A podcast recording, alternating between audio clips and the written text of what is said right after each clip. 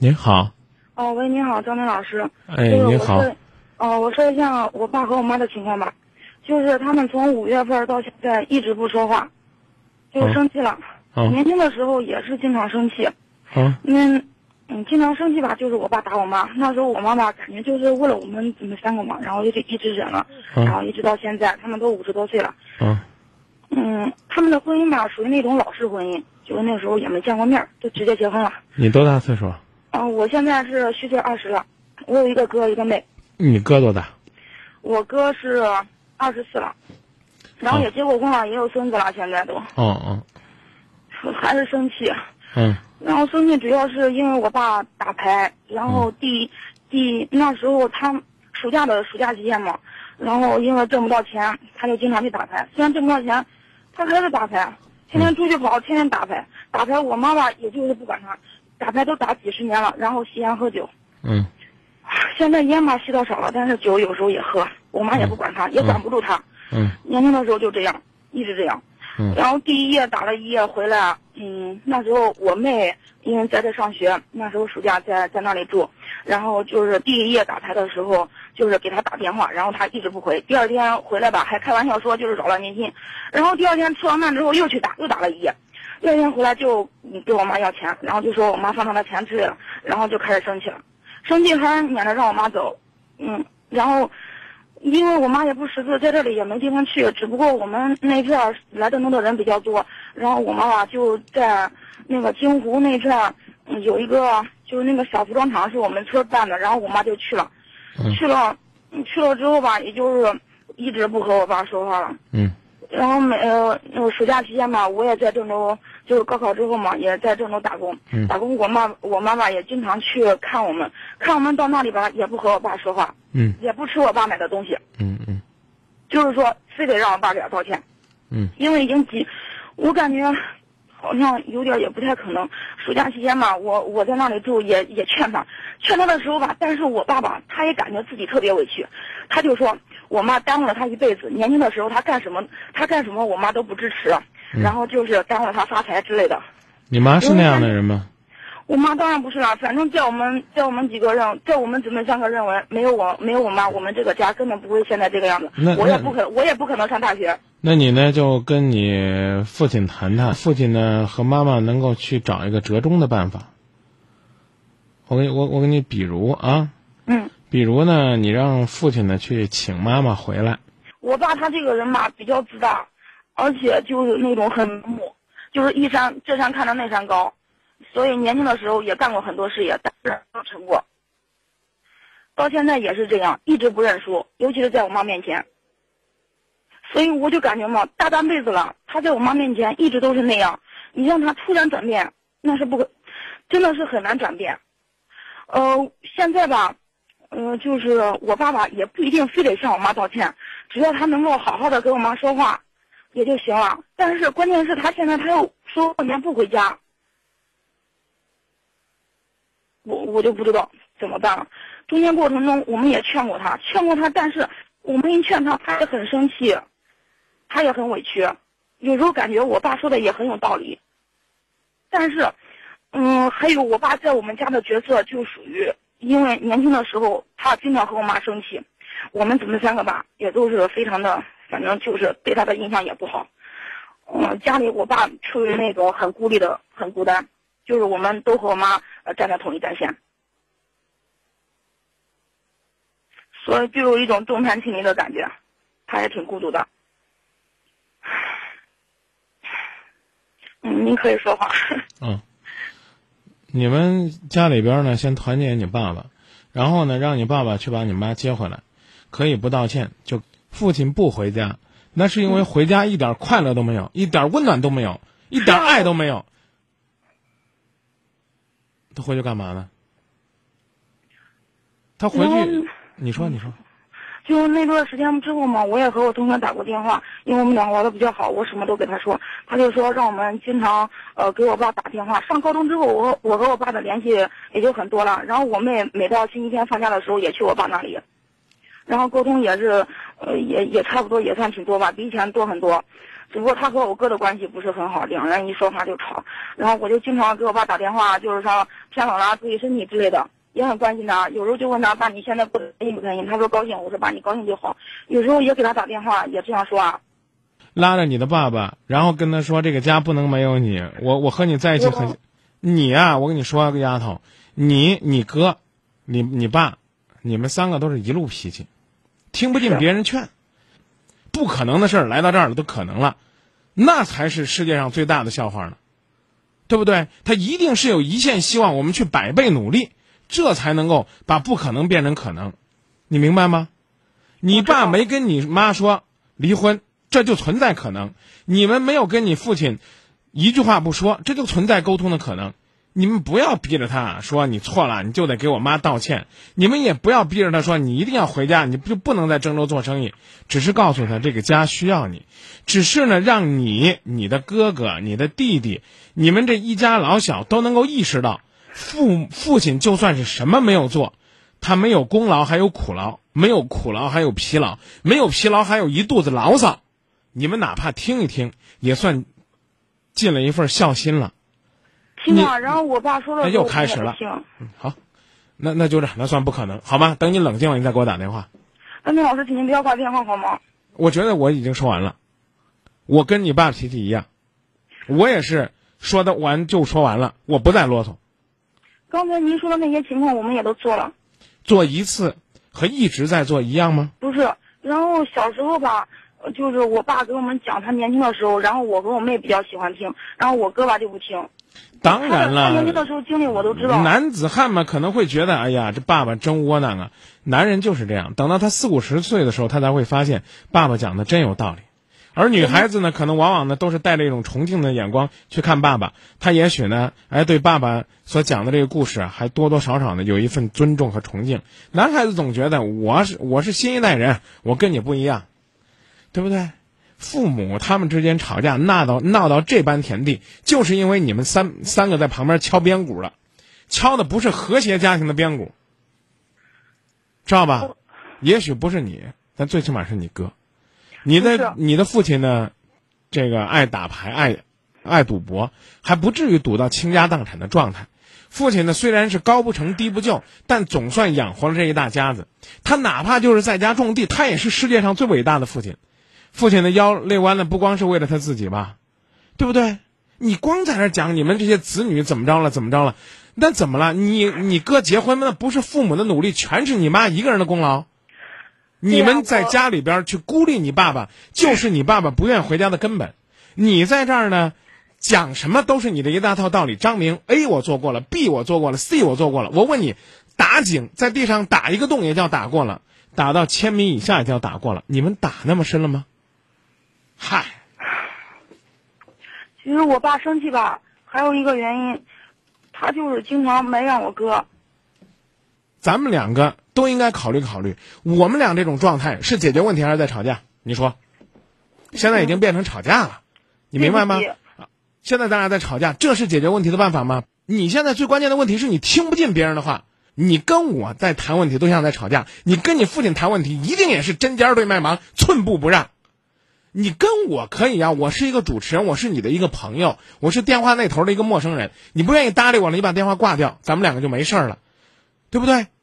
从今以后咱俩不会再有别的冲突。但你父亲不一样啊，我是在提醒你这。我说 A 你说 B，我说 A 你说 B，我说努力吧你努力过，我说干吧干过了，不行没办法堵死了。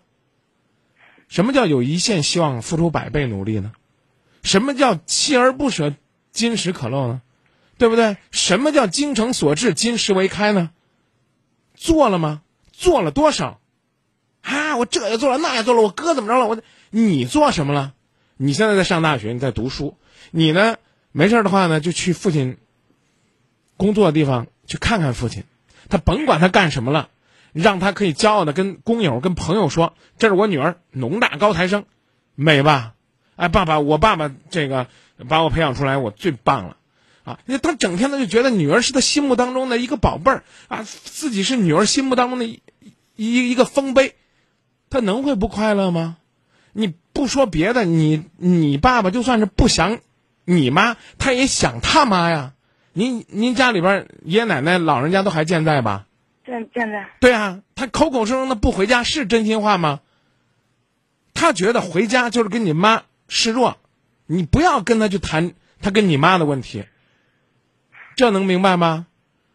白所以我就说你是听不懂好赖话的丫头。现在明白什么意思了吧？明白。我劝我爸的时候，也就是说嘛，就是你看嘛，你现在也有也有也有孙子了，然后我也上大学了，又开始了又开始了，又开始了。你给我讲，你这个做法是错误的。你有什么资格给你爸爸上课？你爸没做错什么呀？啊，打牌不对，回家要钱。你妈离家出走半年就对吗？我妈没有离家出走啊，就不陪着你爸，两个人分居，谁都不理谁，让来也不来。因为他们生气的过程你不知道，呃，一开始我也不知道。你觉你觉你觉得你觉得是不是都是你爸的错？也不是，那你就不要批评你爸。我没有批评他的意思，我只你跟他讲道理。哎呀，跟你说话真费劲呐、你把你刚刚跟你爸说的话再给我讲讲一遍，让我听听是不是教育你爸。我就是说，爸，你看咱家现在多好，然后你也有孙子了，然后我也上大学了，这多好了，你干嘛要和我妈？就是别和我妈生气了，和我妈好好，就是和好。你怎么知道不和好都是你爸的错呢？你怎么知道是你爸跟你妈生气呢？对不对真？的是和我爸先生气的，你爸先生气就都是你爸的错。然后他还我把我妈关到门外面撵我妈走，你们然后们你们就是邻居也叫不开，最后是房东把门打开的。好好好，算我今天晚上白说。啊，你们一家都是你爸的审判官，你爸回家就是受审的。我跟你说，你爸要让我投票，我也投不回家的票，虽然他可能很想你的奶奶爷爷。你不是劝他回家的，你是拉他回家受审的。你我讲了半天，你就没听懂。你也你也误解了我的意思。我没误解，我觉得我理解挺挺正常的。你劝你父亲的方式就是告诉他回家吧，啊，别闹别扭了，咱们一家人不不谈这些事儿行不行？好像理解为这个问题系了一个结，就一定要把这个结解开。你解得开吗？解铃还须系铃人，你明白吗？现在的当务之急就是最简单的道理，趁着春节让他回去一趟，回去一趟，然后呢，家里边呢，你去做你哥的工作，不要再去跟父亲做任何的斤斤计较，也要做妈妈的工作，就只当这事儿没有发生过，一家人天伦之乐。过了年之后呢，很快父亲就又到又要到这个城市打工。如果你能劝动你的妈妈到这个郑州来陪三天两天，或者来送一送，这一切就冰雪消融了。哎，非得提他们两个这个什什么闹别扭，什么闹别扭，这了那了。你父亲口口声声的跟你说他不回家，他就是希望借你的口把这个事儿呢讲给你妈妈，知道吧？然后让你妈妈知道他今年不回家这个事儿很严重，两个人的家可能就不像家了。他希望通过这个施压，让你妈妈跟他示弱，打个电话说：“亲爱的，回来过年吧，一家人团圆不容易。”你妈呢可能也拗着不打，那这事儿呢就让你们弄砸了。就记得一块儿回去看看奶奶，这就是个借口，这就是个理由。天伦之乐还有什么比团圆更重要呢？还要跟父亲说：“你看，你都是有孙子的人了，你觉得你的话不是教训吗？你听着是在讲你们的温馨。你看咱们一家人啊，您不仅有儿子也有孙子了，你们老两口还闹什么别扭呢？这背后可能隐含着四个字，叫为老不尊。你得给我们起模范带头作用，你们不能闹别扭啊！您都是爷爷份儿了。”你明白这里边的潜台词吗？没有考虑到。你何必要去跟他讲这个事儿是，这个是个错事儿，别在这个事儿上再错了，别讲这些东西，让他们觉得家是他可以依靠的地方，他就会回去。没有人不喜欢家的。其实现在嘛，只要我爸回家就好了。啊，又开始了。那为什么你妈不能来呢？对不对？你不要去。这个一定要把这个事都放在一个人身上，就算是千错万错，全是你爸的错。我跟你讲，对于家庭这个事儿，也从来就不是讲理的地方。你要听时间长了，你一定会记得这句话：夫妻之间吵架，赢了道理，输了感情，永远都没有胜利者。你一定知道，家不是讲理的地方，只谈风花雪月，莫论谁是谁非。更何况做儿女的呢？又不是什么原则性问题，是非大是大非，啊，我们大义灭亲。其实张明老师，刚才您说那个就是让我妈来，嗯，因为现在、呃、你不要跟我讲，请原谅我对你的武断，你不要再跟我去否定我所说的事情的可能性。我刚上来已经告诉你了，今夜不寂寞不是万能的，我只是告诉你一种常理，明白吗？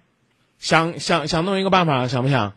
啊，你是学生，你没钱，你要是说这个已经工作的朋友，我会给他出个主意，比如说到河南艺术中心买两张票啊，有个大型的演出啊，然后跟他说说这是中的奖，人家要求必须是五十岁以上的人去看，啊，这个这是难得的幸运，撮合他俩去看场演出。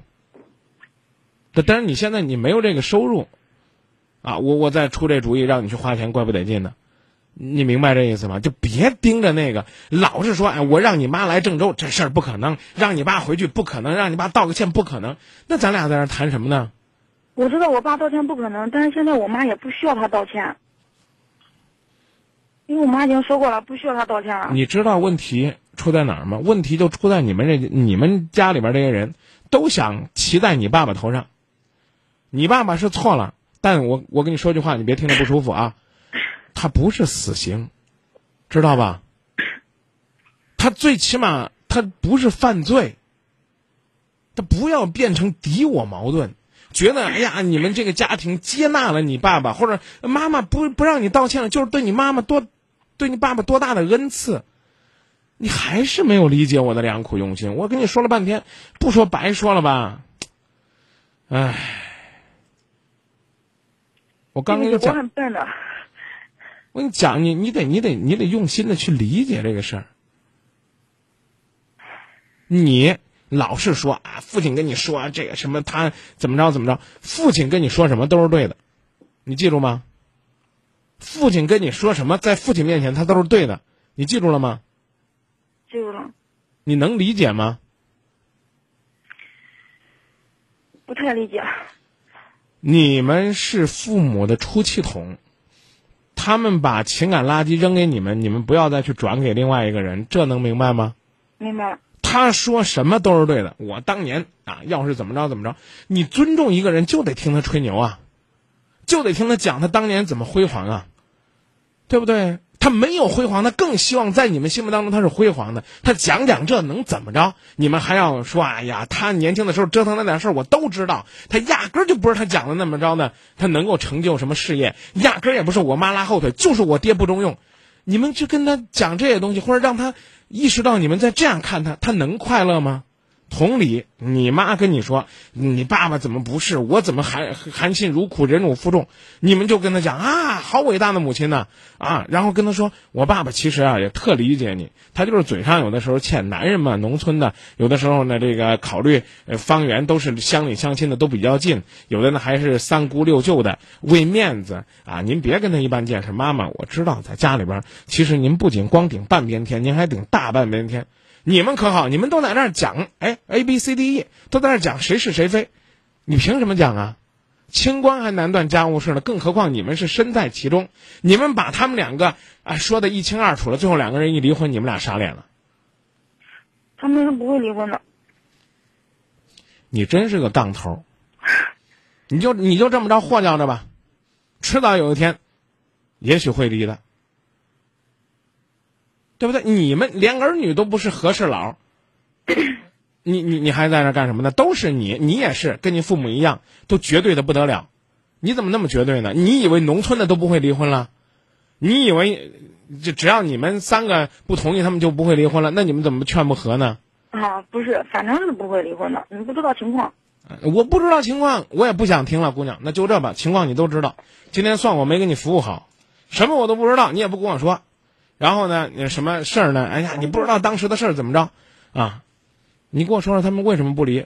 我不咒你父母离婚的，我不是扒着你父母离婚。啊，我知道。你就一句话，你就一句话给我概括概括。我看你一大学生给我概括的这个理由是什么？他们绝对不会离婚的，说吧。首先五十多岁了吧，年轻的时候都说过多少遍了，那时候经常生气说离离离离，然后我妈一直没离，忍了大半辈子，这一次肯定也是不会离。再其次吧，都有孙子了，然后再其次吧，又是在农村。再其次吧，就是我们也都不同意，啊，四大原因。那我只能说，你的观点呢，在你看来很充分，但是，你去看看六十岁的、七十岁的、八十岁的、农村的，子女反对的，照样有离的有结的。我希望他们这辈子不离婚，更希望他们今年都能够化解。但是，就照你的法儿，绝对解决不了矛盾。过年之前我一定会把矛盾解决的。我祝你成功。你不用祝我成功，我也一定会成功的。真倔，挺好。就是我很像我爸。嗯嗯，那谢谢，我领教了。张明老师，还是谢谢您。你不用谢我，我也很倔。以前的时候，咱咱咱咱别为这事抬杠。你说我跟您这倔丫头谈什么的？越谈咱俩气儿越大。连你你不是你连祝福都不听。我最后说一句，姑娘，我祝福你们家庭和睦，家和万事兴。谢谢您。这就够了，这这气氛就很和谐了。我再说一会儿，我再说几句可以吗？你准备你准备说几句啊？我也很倔。两三句吧。好，给你五句，给你五句。好吧。说吧。就是在您说说之前吧，我也没有发现我们做的真的是很不对。然后现在，我感觉我哥和他和我爸爸可能是我是劝不动了，现在只有靠我和我妹去努力了。你哥你也能劝动，真的。你你放心，因为你也说了，我和我哥的脾气很像，我们说话也也很容易吵架。我们俩一说话，就是说话再冲，他也有爱。我说话也很冲啊，但是我我咱俩没挂没挂电话吧？没有没有没有恶语相向吧？为什么？因为我们是奔着解决问题的，除非你哥不想解决问题，只要想解决问题，脾气再冲都能解决。我跟你一样，就像我我我相信你能够解决的，我信任你。那一次我给我哥打电话，就是让他经常跟我爸联系，然后好好说话。他就你凭什么教育你哥呢？你听我半天，你都说懂了，你还是不明白。你应该跟他说，你知道吗？爸爸在城市里边工作，经常念叨你，说你在家里边照顾妈妈不容易。你说过吗？给你讲个故事，姑娘啊，嗯，好像是说古希腊有一个伟大的思想家叫亚里士多德，是叫什么的？然后呢，有人呢到他这儿呢去想学习演讲。去了之后呢，就滔滔不绝的给亚里士多德讲了很多东西，然后亚里士多德说：“那这样，咱先喝杯茶。”你去看《赤壁》也有这个镜头，就是那个林志玲演的小乔吧，应该是给曹操沏茶，然后呢，曹操就说：“哎，满了，满了，满了，满了。”林志玲就说：“丞相，你那杯茶永远是满的，那么满的茶是装不进别的东西的。你和你哥都不是坏孩子，知道吧？都不是说不孝敬的孩子。你不用说你哥。”你哥也不是，你现在就成了一个乖乖了不得的这个审判官了。你谁都审判，你什么他们改不了了，没有一个改变不了的。真的，大家都来改变一下，都用虚怀若谷的心态去面对一下对方。你给今夜不寂寞打电话了，我劝你，你要你爸打电话，我一定会劝你爸。我跟你爸说的可能比这更直接，因为他是成年人，他有承受能力。女孩子，温柔、细腻、体贴，你是小棉袄。不是狼牙棒，谁错了打谁五十大棒，打完之后那边就开心了，你错了，知道吗？知道。所以呢，狗儿跑说了一句话，我借这位朋友的话给你讲个故事。他说：“把那杯水倒空，再来今夜不寂寞。”一七六二的朋友，还有论坛上一位网友都说：“张明丫头都冷静。”然后咱听听大家出的主意。四零四四说：“你哥多少有点不孝。”说你哥呢？可能是嫌父亲没用了，但是你要努力去做一个孝顺的女儿，让他们看到这个家还有爱和希望。五三二六说：“丫头不能油盐不进，但是呢，得明白，对于父母问题的解决，不是靠你一拍惊堂木，然后呢原告被告就能够审清楚的。”幺零四八说：“张明不要太激动。”那位同学呢也不太理解，父母啊有的时候，这个床头打架床尾和，这么多年了，他们都这么过着了。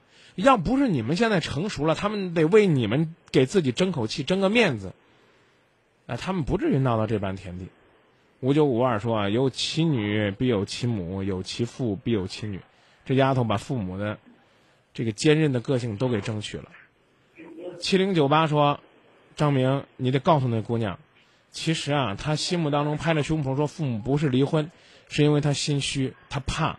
我不知道有朋友说的，你觉得有道理没？你特别害怕，也有一点，但是我也感觉我知道，我知道，你不要讲借口。你要愿意听短信，我就以下时间给你读短信，好吗？嗯，好。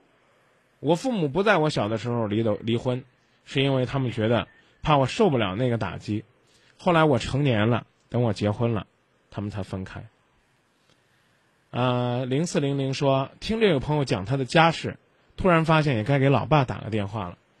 哎，有的时候呢都没有发现，跟老妈通电话多，无形当中对老爸的感情已经疏忽了。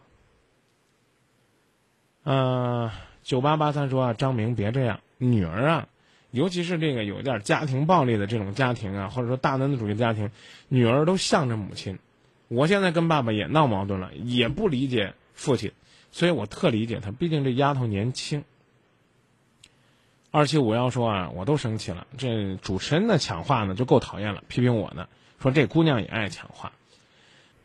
酒杯里的咖啡说，天下没有不疼儿女的爹娘，只有不孝敬爹娘的女儿。好男不争分家财，好女不争嫁妆衣，可怜天下父母心。他说强烈要求张明把这些话念给他。啊，紫贝壳说张明，我支持你，应该多说两句。要不然的话呢，这姑娘压根儿就听不明白。那会儿要把电话放了，那今天晚上才算是白干的。幸运号说啊，这姑娘的四个其次也阻止不了父母离婚，就是张明说的典型的心虚，所以才拍着胸脯说：“我父母不会离。”我们真心的希望每一个家庭都能够在幸福当中一路朝前走，走向幸福，走向和谐。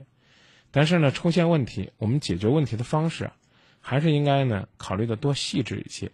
而不是呢一味的自欺欺人、掩耳盗铃般的说啊，我们就一定会很幸福的，只要呢我我我在家里边我能主事儿，我父母就一定不会理。